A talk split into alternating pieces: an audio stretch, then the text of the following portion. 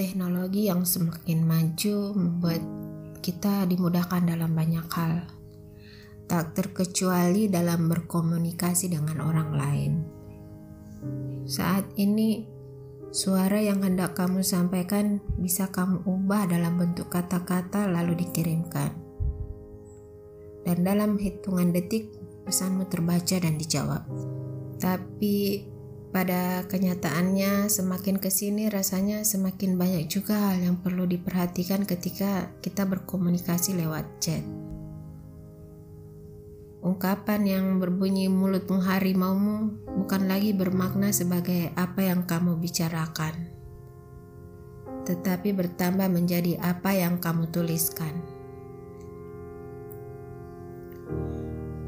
Sekarang banyak orang yang sibuk untuk menafsirkan kata demi kata yang disampaikan oleh lawan bicaranya.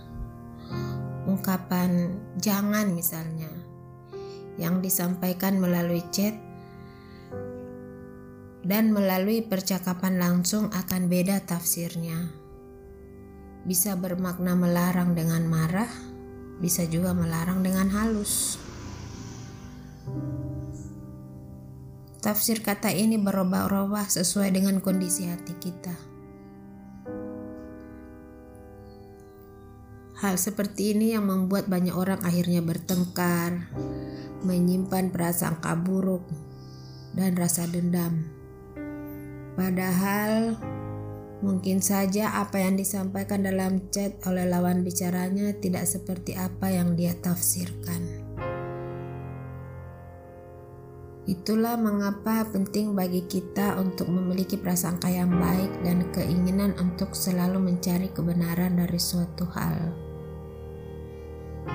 Jangan sampai obrolan-obrolan itu kamu telan begitu saja dengan moodmu dalam chat.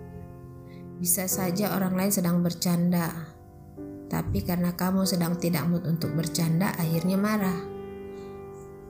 Atau bisa jadi orang lain sedang membutuhkan solusi yang serius, tapi kamu menanggapinya sesuai keinginannya dengan cara yang berbeda.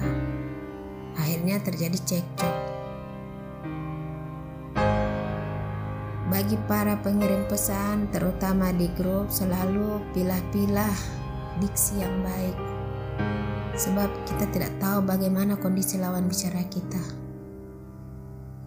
Juga jangan mudah terpancing emosi. Sebab kadang yang tertulis tak seperti yang terbersit di hati.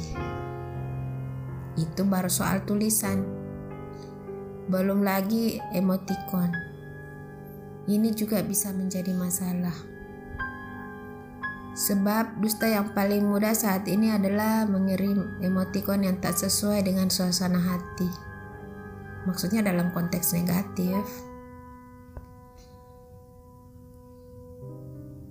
Teknologi bisa memudahkanmu untuk berkomunikasi dengan cepat tanpa halangan jarak, ataupun melepas rindu, menyapa keluarga dan kawan. Tetapi teknologi juga bisa memudahkanmu untuk mendapat masalah baru dan memunculkan banyak prasangka buruk. Tinggal bagaimana kita menggunakannya.